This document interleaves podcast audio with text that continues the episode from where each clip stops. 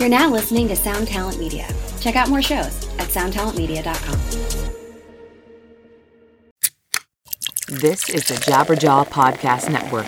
Visit jabberjawmedia.com for more shows like this one.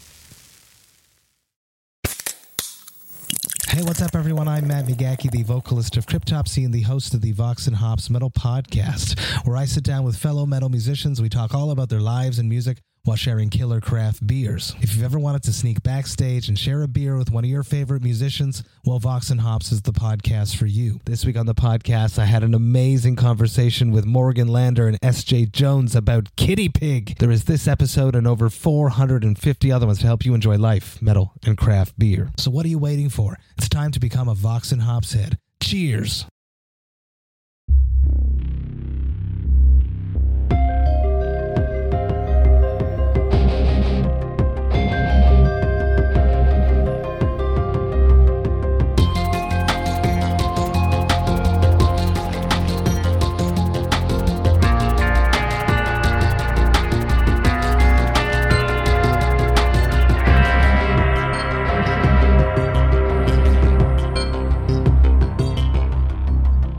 Hey, Blasko, welcome to the Ex Man podcast.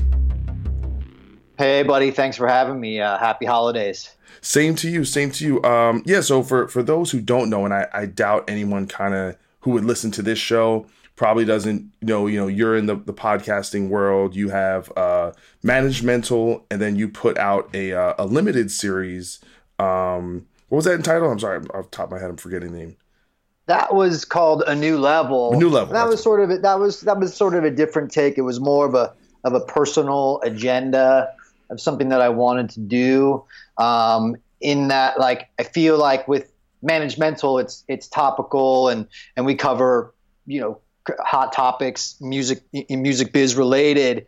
But a new level is something that I kind of wanted to dig deep, and I my experiment was what makes the heavy metal entrepreneur tick like what what because it's not i think people have a perception that people like us have some gift have some special gift or some special unfair advantage against the rest of the world. And it's not true. You know someone like brian slagel starting metal blade records from his mom's garage like he, he it wasn't like he was gifted some x amount of money or he, he, he, he was just given slayer like on a silver platter like he earned everything that he got as much as all the rest of us did. You know, you've been kicking around for a while. I've been kicking around for a while, and and so what what what is it that makes people like us persist?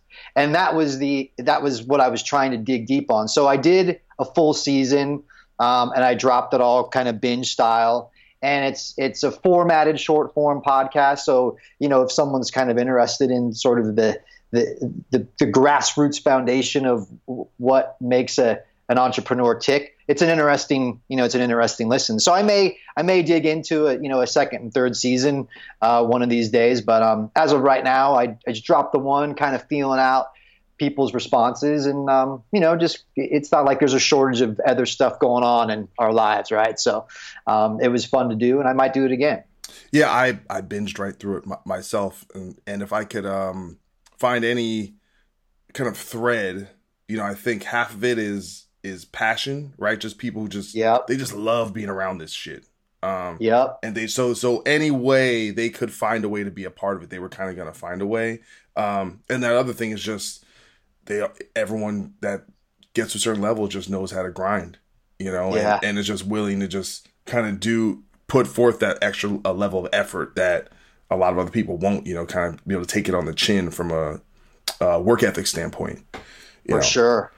So the reason why you're here, um, and for actually oh, just another caveat for you, you know, if you guys don't know, I assume they do, but you know, you play bass guitar and for Ozzy Osbourne and uh, Zakk Sabbath, and you're also an artist manager for Mercenary Management. You work with Black Label Society, Black Veil Brides, Andy Black, Zakk Wylde, Goat Whore, to name a few. So just to give your bona Yeah. fides before you know, understand this is a real deal son of a bitch over here who know who done who's done a lot and, and knows a lot. And so the main reason why, why we're here is I read an article, or I was actually tagged on an article on Twitter, and it was from Rolling Stone Online. I, don't, I doubt this went to their actual magazine, and it was entitled why mainstream rock sucked in 2018. And for me, particular, why this was so noteworthy is my band Bad Wolves was mentioned twice in yeah. this in this article. Um, and I'll give the kind of direct quote.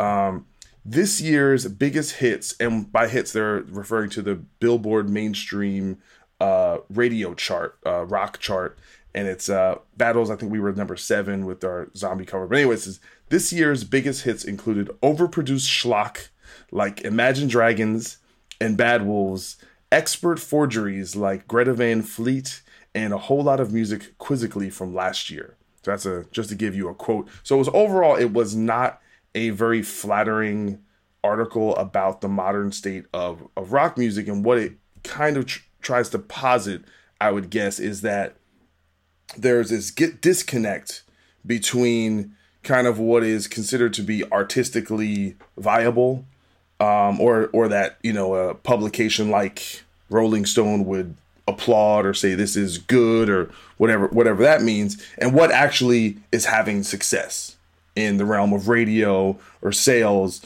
and uh, yeah so I, I, guess i guess with that um, having read the article do you agree or disagree with the kind of the general uh, thesis of the article itself? I mean, first of all, I mean, you know, you kind of got to consider the relevancy of Rolling Stone to begin with. Um, and I, you know, like I, I'm not sure that there's much there's much there, right? When you think of when you think of the people that are Bad Wolves or Greta Van Fleet fans, right? We're talking about a younger generation of people who could give two shits about Rolling Stone and if what they say even matters. Um, uh, you know, and and um, so I, I think it's I think partially it's you know the the the the, the header of the article is partially clickbait, you know, in a lot of ways. Um, because it's like you know they tagged you or you know you got tagged in on it and you know you read it and whatever. And it's like and if it was something more along the lines of like like rock was really average this year like no one would have read it right? So I, I think it's partially clickbait but you know it's like it's it's rolling stone. I mean once again like how how relevant is what rolling stone said i read through the article i thought that the dude had some you know interesting perspectives um, but like for me, like I have to go from like I have to go for me, and I feel like when we're talking about like mainstream rock, I think there was plenty of positives this year. I think you guys being one of them of something that kind of came out of nowhere and made a real impact and got a gold record. You know how hard it is to get a gold record these days, you know, or even the last five to 10 years. Um, I saw Ghost play the Forum um, I think that's very significant. Um, Greta Van Fleet cannot be stopped. And like, they're like, sure, like, are they super Led Zeppelin ripoff? Yes. But like, but ra- I would I would rather have a, a, band influenced by Led Zeppelin than say like Bon Jovi, you mm. know, and and um and like you know like am I? It's hard for me to be a fan whenever I'm of an age where I was a fan of the real thing, right? But for a younger generation, young kids don't want to get into music that their parents got into because that's their parents' music. Whenever, like, whenever I was a kid, like, I wanted to, I wanted my parents to buy me a Kiss record, right? And my parents were into like folk music, like Peter, Paul, and Mary, and, and and John Denver, and like, and, and like, I'm like, that's not what I'm into, you know, like, and it took me years to appreciate Elvis and the Beatles way after the fact. But at the time, it was my parents' music. So it's just like, is Greta Van Fleet speaking to a younger generation? And are they coming from, are they coming from a good place? Yeah. Like, I mean,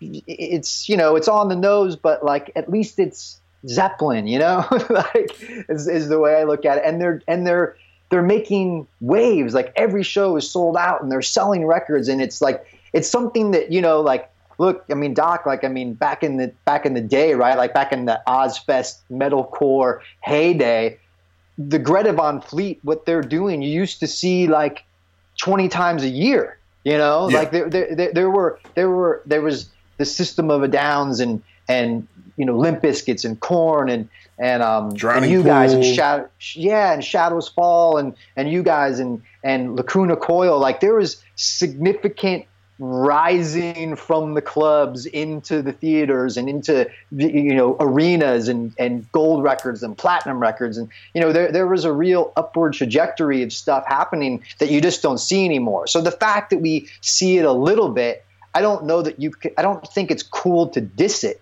because it's like man it's kind of like the Greta Van Fleet and Ghost like right now like we should be championing those guys not dissing them well, in my I- opinion well, one thing I could say, I think there was a particular they they noticeably left Ghost out of that article because I think Mm-hmm. by if they would have mentioned Ghost, it would have not supported the general thesis of the article. But so let me let me actually give a, a couple of my own kind of precursors. One, I do not look read something like this and take it personally. I know a lot of people do. They'll how dare you fuck these I'll kill that's ridiculous. I think everyone is entitled to their opinion. And I can also see how, from the outside looking in, one could look at our cover and be really cynical about it, right? It could they could look at it from the outside looking, oh, well, clearly that's some kind of uh, commercial play, and you're trying to capitalize on blah blah blah. And I can see it from if you're not coming from where we're coming from, we just put this song out and had this connection with the original artist and had something just happen on on its own. I can understand that. And then there's also the other element that I could uh, kind of identify with the article is saying that there's a what I think what you're talking about is from your perspective is from the industry side, which is hey, there's a gigantic economy built on all these bands um, and music that this article kind of shits on, right? Because you're because at the end of the day, it's like, are people showing up? Are they buying tickets? Are they buying albums? Are they buying merchandise? And clearly, there's a huge market out there for all this stuff, and that's what it's saying. Is it's saying that from a uh, kind of populist standpoint, the people like all this stuff. But what the article is saying that it that artistically there's kind of nothing under the hood. That it's you know uh, like I'll give you the here's one one quote. Uh, Incidentally, bands like Nirvana and Linkin Park are the artists most responsible for the state of hard rock radio these days. Lyrically, so many singers have embraced what was once vulnerable confessions by someone like Kurt Cobain and turned them into sad sack declarations. And musically, they're all going for the slick, rap inspired, hyper produced tones that Mike Shinoda and co. perfected 15 years ago. The copy of a copycat effect has been running rampant in, in the genre ever since, but commercial rock's banality runs even deeper. So, and to a certain degree, I think you could turn on a an active rock station or an octane and you can kind of see hey there is a sound right? There is a kind of continuance. And not for nothing before i was in a band that was getting played on all this these channels i you probably wouldn't have found me listening to that much of that style of music. Because i'm more kind of into stuff that's a little more eclectic whether it's faith no more or you know bands like carnival or radiohead. You know I, I like stuff that's probably a little more on the progressive side of things but i can really appreciate some of this straightforward stuff too. So i think outside of the commercial aspect like clearly we know like we go to the you know rock on the ranges and you know the bands you work with and we see that there's a lot big audience out there but is there an artistic kind of gap there? Are we are, are we not making rock music that's kind of relevant artistically than necessarily we were maybe 20 years ago? I mean, I, I feel it's it's a fair point, and, and I do sometimes find myself getting frustrated that I feel like rock has or metal has kind of hit a wall of innovation, and um, and I don't I, and I don't know I don't necessarily know what's to blame for that. Um, you know that yes is do a lot of productions sound the same? Yes, and does that make things does that make things does, does that tend to make things a little bit boring for the listener yeah i think i think it does me as a as a music consumer um, but i think you're just challenged with digging a little deeper you know the the but and and like look i mean the world doesn't end at terrestrial active rock radio. Um, in that, yeah, like, are you going to turn on one of those stations and hear Nirvana and the Red Hot Chili Peppers and a bunch of shit that's been kicking around for 20 years?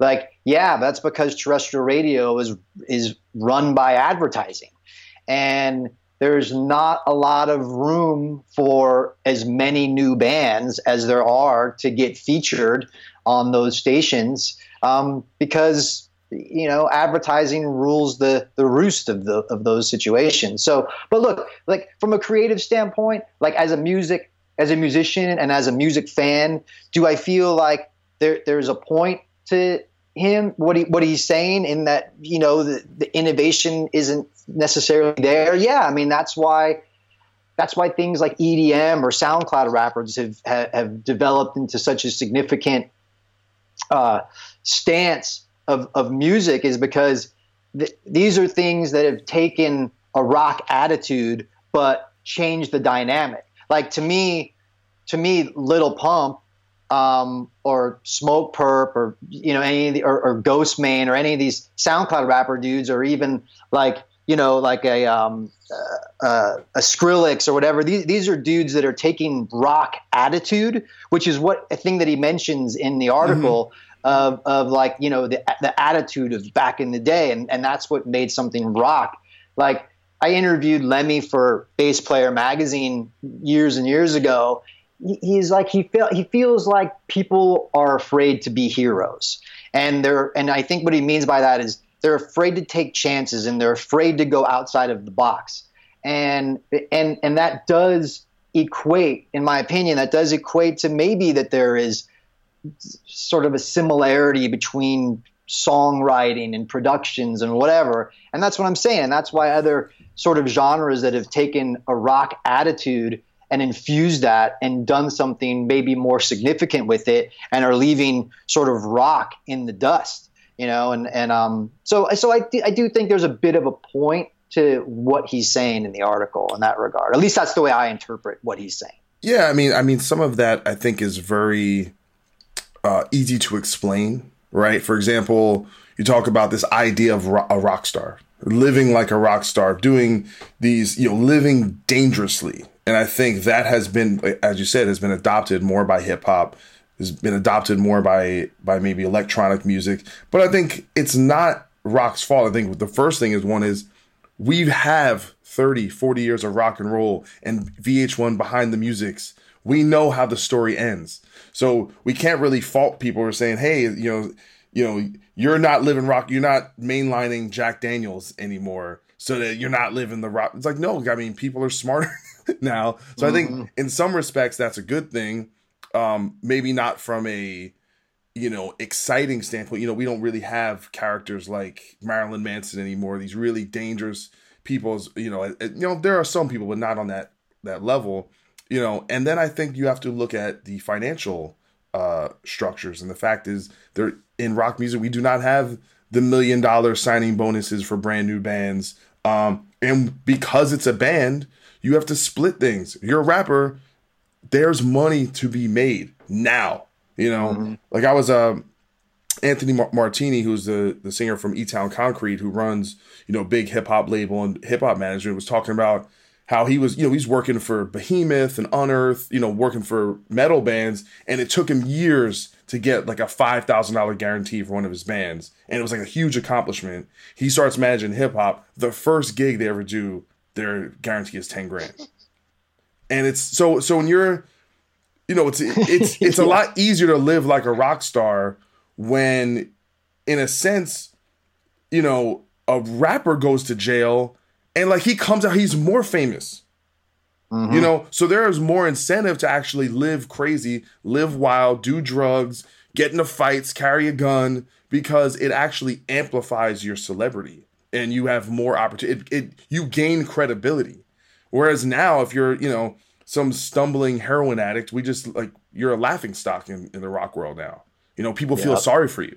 You know, so so I think there there's a cultural change than that and just that simple monetary breakdown of hey if i do you know the bands be truth be told a lot of the bands that make it now in rock are the smart ones like we went on this tour of the summer Five Finger, Breaking Benjamin, nothing more. Half the tour was sober. Like no, there was no partying.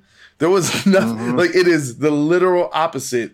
But guess what? That's the winner's circle because they've all been down. They've all been down that road. They're like, yeah, we went down there. It didn't work for us. So this is how you know everyone's drinking smoothies and doing sit ups yeah. and doing yoga. You know, I mean, and keep in mind those are bands that are you know in their late 30s and 40s, and you know, I mean, uh, nothing more is a little bit younger, but you get you kind of get my point.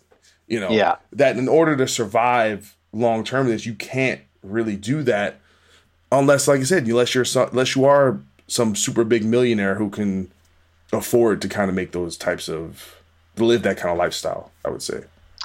Yeah, um, I also think too, like, um, you know, there's oftentimes like, like people say to me, and I'm sure they say it to you too. It's like where they go, like, man, there's just there's just no new music out there. There's nothing, you know, like nothing like like I. It's like I feel like people are sort of disconnected with the outside world of all this music that is out there. Like, I mean, it is overwhelming the amount of bands and artists and albums and singles. There's more music now being music made than ever, ever, ever.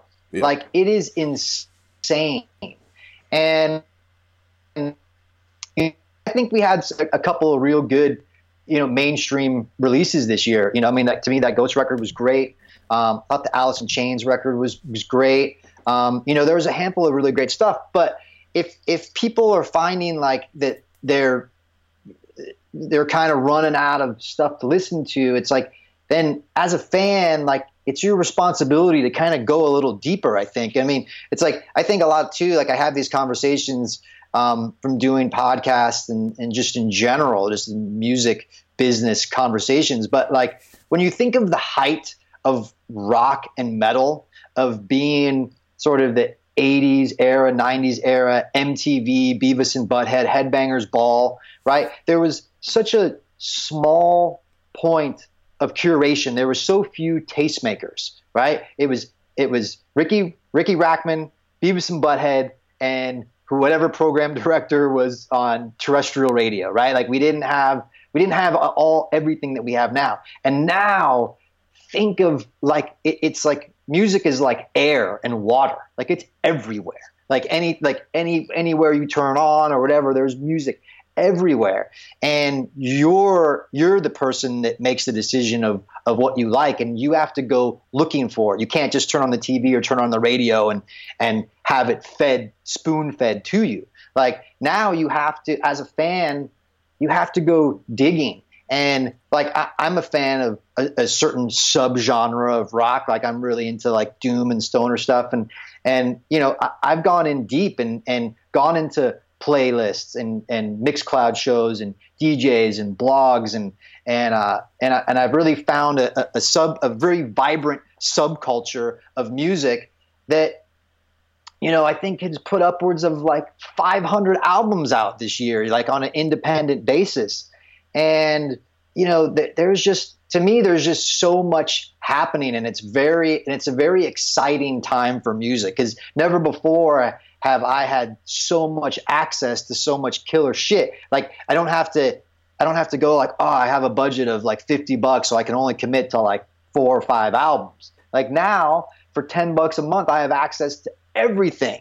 And like you know how much like you know how awesome that is? You know how much that opens up you know, being able to find new bands that I would have never found before because I had to like what did, did my friend like this album? Did like this reviewer like this album? Did Rolling Stone like this album or whatever? You know what I mean? Like it's like now it's just like I'm. It's like I get to make my own decisions and I get to find my own music, and one thing leads to another, and and I'm not just so siloed into one thing. Like I can be into a SoundCloud rapper or some independent alternative music, like you know IDLES or whatever i mean there's like there's just so much and and you're so not committed to one thing. And i and i think that that's that's sort of a glaringly overlooked part of this article is like oh yeah like you can maybe look at some mainstream things and call them sort of culturally insignificant because they're just like rips of of past stuff or, or they're just cover songs or whatever.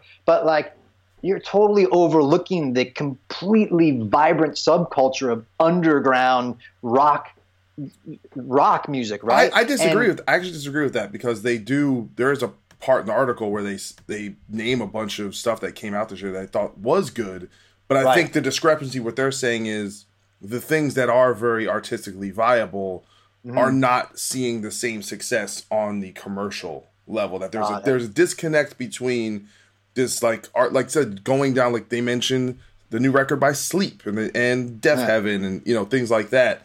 Um, and even you know name dropping bands I haven't even heard of, but um, you know, so I, I think there is some respect for the more underground, and I you know, um, but I think if you were to let's let's go back to my you know childhood or my, my teenage years when you said MTV and Beavis and Butthead Yeah. was you know the mainstream rock bands had a lot of artistic credibility. I mean Pearl Jam, Alice in Chains, uh, you know uh, Weezer, Nine Inch Nails. I mean I was listening to you know just random Nine Inch Nails songs back in the day, and there's so much depth to the music. You know, it's there's so much going on from a production standpoint and lyrical standpoint, and it's and it just feels it still feels ahead of its time.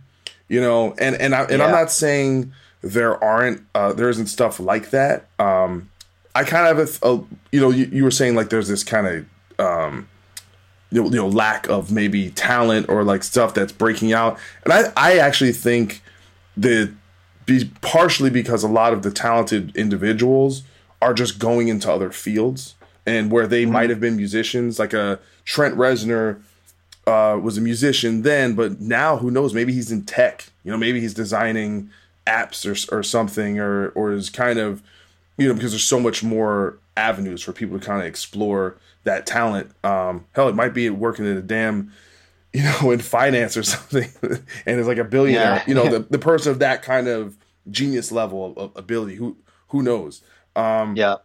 so I, I I think there, you know, kind of to go back to some of your points about, you know, there is, you know, because anyone to me that says they can't find new music, they're nine times out of ten they're just old, right? They're above thirty five, right? So yeah. They don't. uh, You've never met an 18 year old that said they didn't know where to find music or they can't find new music. Hell first no. off, um, so you, you're right that you have to go and find that, but I do think there is an element of option paralysis because I run into this sometimes where I, Yes. I wish I had you know because pretty much if I want to hear new stuff, either I find a playlist or a radio station on Spotify or Apple Music, or I, I put on um, XM you know, and I kind of let them curate, and I do miss that element of the curator. I kind of Yeah. w- want someone smarter than me and knows more than me to say, "Hey, check this out." And now, unfortunately, we're a little reliant on algorithms, which I don't think is totally bad, but it's. I'll give an example of a bad form of of algorithmic uh, curation. I'll put on the radio uh, Faith No More station on Spotify, right? Mm-hmm. and they'll play old Metallica and they'll play Soundgarden, but they won't play like 12 Foot Ninja, who actually Right. sounds like Faith No More, which means Right. which tells me that their algorithm is grouping things based on when it came out and genre and not actually how it sounds, which is how mm-hmm. I wish it would work better, right? So if I put on Muse Radio and there's like a new band that came out that is similar to Muse, I would want to hear that, but it's not really doing that work for me. Whereas if I was doing program personally programming a Faith No More station, I would be like, for example, I've never heard Mr. Bungle on a or Tomahawk on the radio. Yeah. You know what I'm saying? On on on that radio station, which tells me there is uh something lacking there. And I think when you have so many options, and like me, the reason why I listen probably less music now than I have ever is because of podcasts. I love podcasts so much that it cuts in to that time when I previously would be listening to a lot more music. And that's and this year just I've been busy and on the road, so I just haven't had as much time, but I'm still like you probably I have that gut where like, man, I need where's the new blood? Where's that new thing that is going to give me that that feeling cuz there's nothing more exciting than hearing a new band that's like, wow, I have not heard a band do this. Yep. You know, um and for me probably that band and even though they're not new but they kind of broke out with me is like Architects. I don't know if you listen to them at all. Sure. But I hear them and I'm like, fuck man, they're just they just got it. whatever it is, Yep. and they're just doing something where they're they're pushing something that's that's really cool, and it's just exciting. And, and you hear something like that, you're like, oh, I, I know there's got to be another, probably ten bands. Maybe they're not as good, but they're on that cusp that are doing something similar. But there's how do you if they don't they if they don't know Jose Mangin, they can't get their song played on Liquid Metal. If they don't know the people at Spotify and can't get on one of those playlists, one of the major playlists, how do you? I think to a certain degree there there are um, gatekeepers now, but there's just a lot more of them, and they're Yes. just it's just more segmented and kind of you know filtered out. Greetings from Evergreen Podcasts. We're rolling out a listener survey and we want to hear from you. The information in the survey will help us gather statistics and in turn make our shows more appealing to advertisers. I know most people don't like ads, but this is one of the only ways our shows make money and help keep their lights on. We promise it will only take a few minutes, but the impact on our podcasts will be tremendous. As a token of our appreciation, we'll randomly select one lucky participant each month to win an exclusive merchandise package from Evergreen Podcasts. Head to evergreenpodcast.com slash listener survey to help a show and possibly get some free stuff for doing so. We can't thank you enough for the support. Now back to the show. Hey, what's up? This is Blake Wyland. I'm the host of the Tone Mob Podcast. It's a show where I interview guitar people about guitar stuff. We talk about their pedals, their amps, their accessories, their preferences, all that stuff, as well as a healthy dose of whatever comes up. Topics have ranged from aliens to addiction and anywhere in between. Oh, yeah, and pizza. We're definitely going to be talking about pizza. So get the show wherever you're listening to this podcast at. Just search The Tone Mob in your search bar and it will pop right up. Come join us. We're having a lot of fun. Thanks for checking it out. One Hit Thunder is a podcast where we both celebrate and have a good laugh about bands and artists that had just one hit that we all know. Each week, we're joined by a guest from the world of music or comedy to learn more than you ever thought you would about some songs that you can't forget. And we decide if they brought the one hit thunder or were nothing more than a one hit blunder. Look, if you listen to the show, you're probably going to laugh, and I guarantee you're going to crush next time the bar has music trivia. Tag Team, Jane Child, Meredith Brooks, Looking Glass, Shawn Mullins, Eiffel 65, EMF, Crash Test Dummies, Crazy Town, Chumbawamba. We have hundreds of episodes in our back catalog and a new episode each week, so pass the Dutchie, make sure you're connected, and subscribe to One Hit Thunder wherever you get your pods. Yeah, I mean, it's one of those things like you mentioned, option paralysis. Uh, that's, I mean, it's it's a significant uh, intrusion into everyone's lives, and I say intrusion meaning that if you are in a band and you want someone to listen to your band, you're not just competing with other bands anymore. You're competing with podcasts. You're competing with YouTube, right? You're competing with YouTubers uh, content. You're you're competing with playlists. You know, you're competing with Gimme Radio. You're competing with Sirius Radio. Like it's like you're competing with video games, right? Like there, there's so much that is distracting from a person's attention that someone committing to listening to an album is maybe 45 minutes that that person doesn't have or isn't willing to commit to whenever they go like I can just have it on in the background while I play video games or you know do something else. So um, I, I believe that that's a it, it is a significant that you know option paralysis uh, creates. Um, and um, and uh, yeah, but I mean, look, is it? I don't know what I don't know what the answer is. I mean, we've sort of reached a level playing field, and, and I think about this too. Like, whenever I was growing up, because I'm probably 10, 15 years older than you, but like whenever I was coming up, it was like Metallica and Slayer were still underground bands, right? That there there they there wasn't uh, there wasn't a huge like mainstream rock wasn't a real thing yet. I mean, that was like we were still sort of riding the wave of like the Doors and Zeppelin and Sabbath and and and then getting into the Van Halens and stuff like that was more mainstream rock whenever I was growing up, you know. Yeah.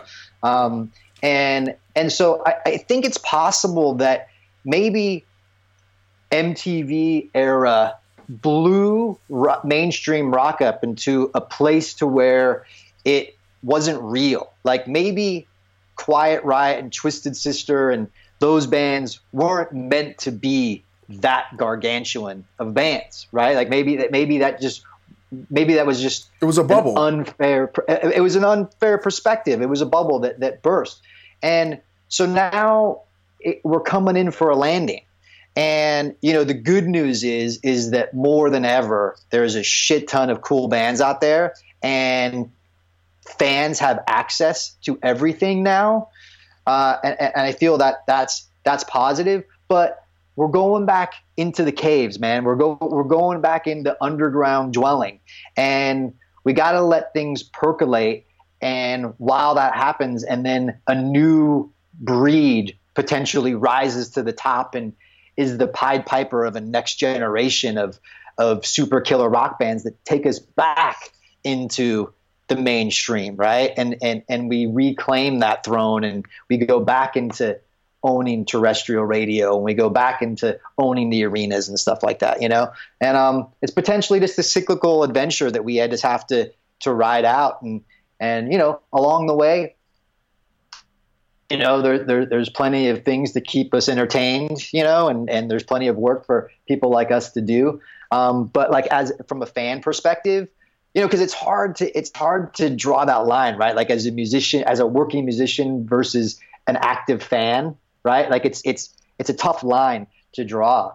Um, but uh, but you know, as as a, from the fan perspective, like not not even looking at just from a, a business musician perspective, but like just from a fan perspective, like I feel like it's to come back around, but we just need some time to let things gestate in the underground and, and, and let it tell the story why other things need an opportunity to burn out. Whereas rock has potentially reached a state of burnout. Um, we need to let the other things that have kind of, you know, taken over. We need to let them burn out for a while, and then let and then let that be the opportunity for rock to come back around for a while. I don't know, maybe maybe. Yeah, I'm skept. I'm kind of skeptical with that and also a little bit hopeful. But um, there's a couple of the points I wanted to ask you before I, I, I let you go. Um, so going back to the to the article in this um, Billboard chart, so you had Imagine Dragons had four songs on there, um, Portugal the Man, a couple other bands. You know, what is this? You know, the, something that's kind of just interesting to me is there's this crossover where if bands that are being labeled rock, but are they is Imagine Dragons and 21 Pilots are these really rock bands? And is does it I, what I can't tell is it if it's helping or hurting because in a way it's good to have a band that's quote unquote rock uh, having all the success, playing arenas, actually uh, having this kind of crossover into to the to the to normal pop culture. But what I've seen um, is that it's really kind of, in my opinion, adversely affected the rest of rock music. So I I look at recent records by Foo Fighters, by Queens of the Stone Age, by Muse, you know, the bit the heaviest hitters in you know mm-hmm. what I mm-hmm. consider the real rock world. You know, changing their guitar tones a little bit. Maybe having less guitars on the on the album. Um, you know, like what's that that Papa Roach song um Born for Greatness. I, have talked about this on the on the show before. You know, big pop production. You know, little the guitars are real bluesy and kind of you know in in the background um you know should should that even be considered rock like should we be aligning ourselves with that or should we be kind of try and draw uh more definitive lines you think i think the gray line is important um it, but are these are they rock bands are they rock bands do you would you say are they rock in this day and age yes they are um, because the lines are blurry. Uh, you know, fans have have crossed over, and and fans are multi genre now. It's the playlist generation. Um, and uh, uh, sorry, Cat wants to join us. But is, um, is someone going to go listen to Imagine Dragons, and is that going to open a door that they eventually get an Avenged Sevenfold? I doubt that. I mean, I, I didn't mean to answer my own question, but you know.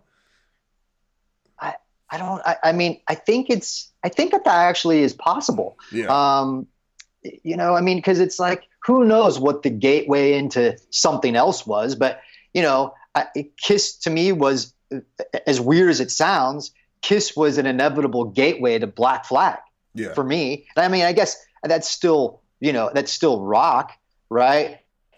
well, there's like, there's a through line you can actually trace. you know, like I, can mean, I when can you think of the Beatles, yeah, yeah. I mean, I, I- I think that, yeah. I mean, I don't know. I I think in the playlist generation, it is possible that one thing then leads to another. Mhm. You know, um, I, I think I think Post Malone is a good example of a guy who has a very definitive, ur, you know, urban young fan base. However, he's like a metal dude, you know, and he's got videos of himself like singing agnostic front songs on his Instagram stories or whatever. And so is Post Malone being a metalhead, are his fans going to potentially find an agnostic front or a Cro-Mags or a Black Flag because he's a fan of that, that type of music? Like it, it, to me, it is possible. And that's also a good example of someone who has found his career as as more in the hip hop world, or specifically in the hip hop world. However, he grew up more on metal stuff, and to me, that's also a good example of how it's like he's a good, he's an example of rock attitude, Yeah. and it doesn't have to be so black and white of like I'm a rock attitude, so I have to be Motley Crue. No, not at all. He is Motley Crue, but he's just painted with the different paintbrush. You know, I mean, I think that his whole, you know, beer bogs, beer bongs, and Bentleys is very cock rock in message, right? But his musically, stylistically, it's it's very different. But to me, he's as rock as anything else in 2019. Yeah, I mean, I, I think there is, you know, one kind of point that is a benefit is that maybe rock music, in a sense, works better when it's the underdog. It works better when it's not on the forefront of pop culture because it's going to have, it's going to retain that element of cool and that element of underground and that in a sense it'll always kind of it'll it'll be a counterculture. And that will always be You're a, so right. you know so so i think there so right. so i think there is a a, a big benefit to that. Um and kind of one other this is more of a, a statement on behalf and not, not a question. And, and like i said and overall i actually agreed with a lot of what this article said. Um and i didn't agree with everything but i thought it made some really great points. And you know i I respond to it on Twitter, and a lot of people are like, "Well, this guy doesn't know anything," or kind of your perspective, where it's like, "Well, is Rolling Stones uh, perspective really relevant?" I think that doesn't really matter, even if this was just a random art blog that I read, right? Um, I think it's about the points, the actual content of it, not necessarily where it's where it's coming from. But considering that it is Rolling Stone and the environment we're in, I think there is an inherent hypocrisy in this in this article, and that is that I think all the points they're making about mainstream rock, I think we could also make about mainstream hip hop, which I think is is about you know, there's a lot of great hip hop out there, but there is as much garbage as I've ever heard, and that sounds exactly the same, same rhyming pattern, same the beats sound the same, you know, terrible, you know, uh, mumble rappers. I mean, some of this stuff, I just I can't do it, man. It is some of it is so bad. And I think, it, in a in a way, I think the, the the downfalls is you could have written the same article that said why is modern hip hop so crappy, and then you know didn't mention Kendrick Lamar and didn't you know you know purposefully miss you know didn't want to talk about the stuff that has a lot of artistic relevance to it and kind of honed in on this pop element or this thing that yeah when we're talking about the masses they kind of like dumb simple stuff and it's kind of always been that way you know Yeah. and yeah. yeah, I mean, yeah, I mean, I, I think that my only turnoff of the article is the title of the article itself as to why mainstream rock sucked in 2018. And I and and I don't think that it sucked, and I don't think that he made I don't think he made a case for mm-hmm. why it, it sucked either, because it's it's pretty hard to argue that it did actually suck in 2018. I mean, I had a good year. You had a good year. you know what I mean? Like, like so. So I don't know that he made a strong case. I mean, from from a Billboard perspective, sure, is a is it a you know a little lackluster? Yeah, but I don't I don't think I don't think mainstream rock sucked in 2018. Uh, you know what I mean? And I don't know that he convinced me that it did. Right on. Well, it is looking on Rolling Stone's website is the it is the number one trending article. So it it does mm. seem to be kind of uh, tapping some some chord, I think. And there and there's always going to be this, like I said, going back to what I said before about being the underdog, being the the, uh, the redheaded stepchild. I think that's always going to work uh, towards our advantage. Um, but I'm constantly fascinated um, by how this genre is going to exist because to me, you know, I'm a a metalhead in my in my heart, and to me, metal is just kind of right under the subset of rock overall. So we're all connected. It's all the same thing as far as I'm concerned. Um, yeah. But um, you know, I'm always fascinated about where this thing is going. Um, you know, maybe you had asked me five years ago, you know, maybe I, I wouldn't have been so hopeful. I mean, I'm in a band now that has kind of hit some uh, benchmarks that most bands haven't hit, or in, and if you would have hoped for those things to be a little unrealistic, I would actually say. Mm-hmm. Um, so in, in a way, it's I, I think our band's actually given a lot of bands hope that you can actually break through and kind of still be heavy, but then get songs on the radio, and you know it's kind of interesting to have that perspective, you know. But then also from a critical standpoint, being seen as part of the problem in a in a weird way too, that you're kind of um, your success almost creates you know some vitriol as well. Yeah, I mean, I, I guess I ask the question of let's humor the fact that the article is right.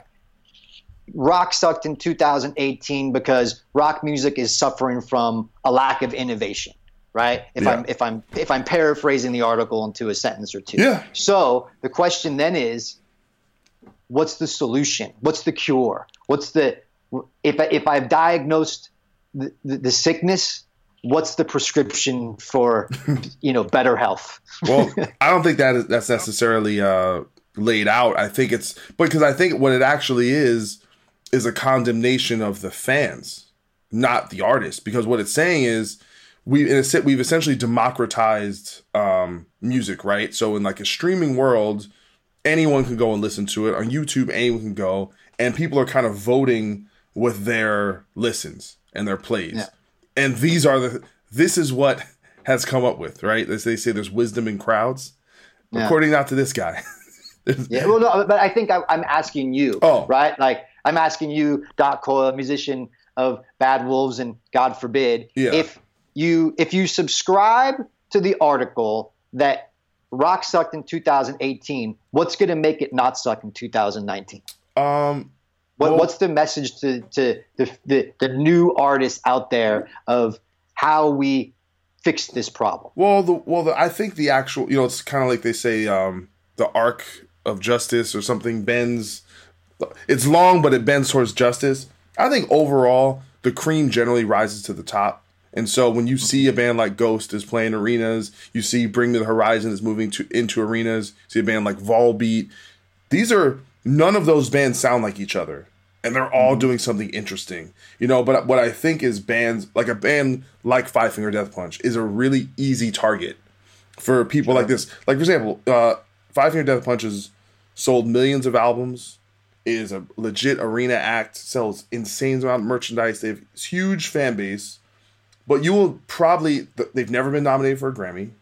They've never you know they they they have this thing where the you know the grassroots, the people love them. You know their people, but the kind of critical intelligentsia, it's they're literally the the embodiment of everything they hate in a band. You know, and you could and you could throw a band like Nickelback in this, where it's bands that are cool to hate, but quizzically also have this massive commercial success. And I think that disconnect mm. is um I'm actually really fascinated by it because I don't know if that this has always been there. With maybe it was there, but more with regards to the kind of the more the more boisterous like hair metal bands, right? Like a band like Poison was a band that had this huge fan base and sold millions of records, but I'm sure was lampooned in amongst the, the, the critics and, and things of that that nature. So we're kind of in, but I don't, you know, but I wouldn't. To me, a band like Five Finger Death Punch or Nickelback, I wouldn't put in that category. I don't know, but there's there is this kind of disdain for the for the red states, for the flyover states, for the, oh those are the rednecks. You know, like mm-hmm. this real like we know what's good music, and of course, oh those idiots, that's what they listen to. You know, um, yeah. and it's and it's really a, an elitist way of, of of looking at things. But I think in terms of making music better, listen, I think, yeah, I do think program directors um, act, you know, behave in a way that shows that they're they're in fear. You know, they don't play new bands because they're worried someone's going to change the channel. Um, mm-hmm. I see, you know, the, the biggest reason why Bad Wolves had success this year is not because of, um, you know, the zombie single blowing up. It's because Zoltan Bathory manages our band and put us on. He they put us on their tours and they got us on festivals and they shared our music our stuff on their their Facebook, you know, and that's what we need more of is the bigger bands putting the olive branch down and lifting more bands up. You know what I see a lot of I agree. You know what I see a lot of bands that are doing well doing? Going on tour and having two or three buy on bands. I see and listen, I, and, I'll, and I'll say this to to you know Robb Flynn, who was one of my good friends, my favorite bands. I it bothers me that they do that they've done, done this super long um, evening with. Listen, you want to do an evening with? Great, do a world tour, but just don't do it indefinitely. Because the truth is, if Slayer didn't take Machine Head out, they wouldn't have had their breakout. Do you understand what I'm saying? Like, we have to invest in the culture. And so when yes. you when you say, "Hey, we're just going to take buy on bands, or we're going to do evening with, and we're not going to bring that next," you are robbing your fans of that ability to actually get that that next band. I mean, I mean, I just I remember what was the tour? It was like Lamb of God, Trivium, Machine Head, Gojira. You know, mm-hmm. that's like a tour that like broke Gojira. if they didn't, and the only reason they brought him was like, we love this band. You know, and that's the most important thing. But I think times get tough. You know, the the the advances aren't what they used to be. Everyone's got a hand in your pocket, and everyone's kind of out for self. And I just I don't want to see that. I want to see uh bands helping each other. And I think that's really that there needs to be um you know, emphasis on actually, hey, we need to diversify this and get weirder bands and more interesting bands and you know, kind of, you know, I, I really like the you know the festival culture we have going on in America right now because you can have a Shinedown and then they'll have Power Trip, you know. Yeah. And I think that's super important. Is that this kind of diversification and saying that these things, you know, on a Chicago open air or something like that, you can, hey, we're gonna have Slayer and we're gonna have Foo Fighters, because it's more like Europe and saying, hey, we're under the big umbrella of rock. And hopefully yeah. they can bring in the Imagine Dragons. Fuck it, right? Bring it all in. You know, yeah. I think that I think that would be even even better, you know. So I'm all about yeah, I, inclusion. I, I, I 100% agree with you. I mean, when you look at hip hop culture and subcultures of them lifting each other up, you know, you've got one guy that reaches a level of success and then pulls something else into his world that puts them in front of their audience. And then that guy reaches a level of success and he does the same thing and they replicate that over and over and over. Yep. um, and it's in before this situation with Zoltan and Bad Wolves it almost felt like uh, maybe that's just too much of a fantasy or maybe it wouldn't work but it's awesome that you guys are proof that it can work and that it can happen and that Zoltan doesn't view you guys as competition, right? It, it, it's not this competitive thing like, oh, I can't lift somebody else up because that's just t- distracting from my spotlight. And I, I think it's highly encouraging that he did what he did with you guys and it proves to the, the rest of the, the heavy metal subculture. It's just like, man, there's nothing wrong with it. Like we, we, he contributed more music and more content and, and, and, a positive message in more ways than one, right? Not just music, but camaraderie. Yeah. You know, br- like brotherhood. You know, united in arms, like a metal and rock subculture that we can unite and we can lift each other up. And when we do, everybody wins. And I think that's a, that's a super strong message that I hope to see more of, you know, in the future that, um, you know, potentially could yield much bigger and better results for the entire genre. Yeah, I mean, and it's um, it's happened before. I mean, people forget like uh, Fred Durst originally signed Puddle of Mudd" and "Staind" and mm-hmm. gave the, you know a lot of bands like that their big break. And we'd be hip, you know, you know, c- assuming our band continued to, to continues to do well, we'd be hypocrites if we didn't do the same for someone else at some point.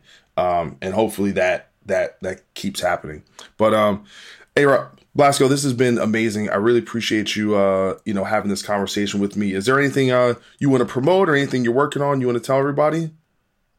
We got that New Year's Eve show, Ozzfest show. You know, um, I'll be there on uh, New Year's, and and that's uh, that's what's on the horizon. Otherwise, um, you know, I got a pretty heavy tour schedule next year, as I'm sure you do too, and I'm sure we'll cross paths on many a festival in 2019. So, um, you know, maybe we'll maybe we'll do it again, but we'll do it live. We'll yeah, do, actually, we'll do, we'll, we'll do, podcast part two live. Hell yeah! I actually saw the show in uh, Florida. What was the what was it? Fort Rock. One of those, yeah, Wimmer festivals. We, well, we played yeah. the day before, and I stayed, ended up hanging with friends, and I was just like hanging out. Yeah. I was, it was sick. It was so good. Yeah, Pe- people were so pumped for Ozzy that day. It was probably the, the coolest Ozzy show I've actually been to. That's awesome. It was crazy yeah, hear, hearing the songs all tuned down. I was like, man, it sounds like you you were you were like turning them into stoner. yeah, I know, right? The riffs like have a different per- perception now. So, but uh, yeah, man, it's it's um it's been fun, you know, and and uh, it's you know I feel like really humbled that um you know I'm part of the dude farewell tour, you know, which pretty much has a pretty significant reason why we're all here. You know, whether it's Black Sabbath or or Ozzy or or, or Ozzfest, you know, these are all very significant contributing factors into why you and I can sit here and have an hour long conversation about metal that a bunch of other people are going to listen to, you know?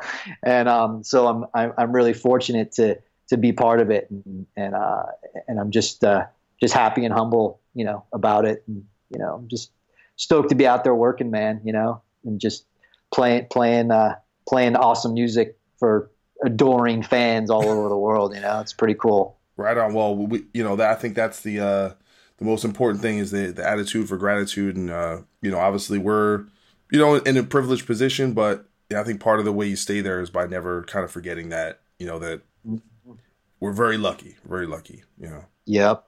Totally, man. Right on, brother. Well, um, I will, I'll probably, I will probably see you at that show, and I'm, uh, I'm, looking, yeah, I'm looking forward to that, and uh, definitely, man. Merry Christmas, Happy New Year, and I will see you soon. Thank you. Sounds good, buddy. You too. Bye bye. Right on.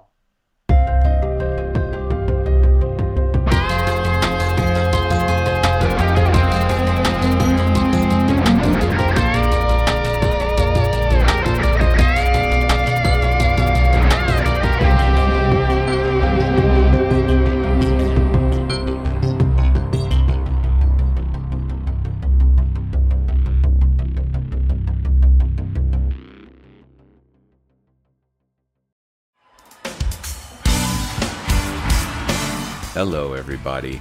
I'm Bruce. And I'm Nolan, and this is the Corner of Grey Street podcast. As longtime Dave Matthews Band fans, we set out to create a podcast to dive deep into the past, present, and future of DMB. Not only do we recap and review shows within an ongoing tour, but we revisit past shows from throughout the band's history, conduct interviews with a wide variety of guests with ties to DMB, and create unique and exclusive content like our Concerts on the Corner series. Whether you're a fan of the band or just a fan of great music, we think you'll find something you'll enjoy. We can't wait to see you on The Corner of Grey Street.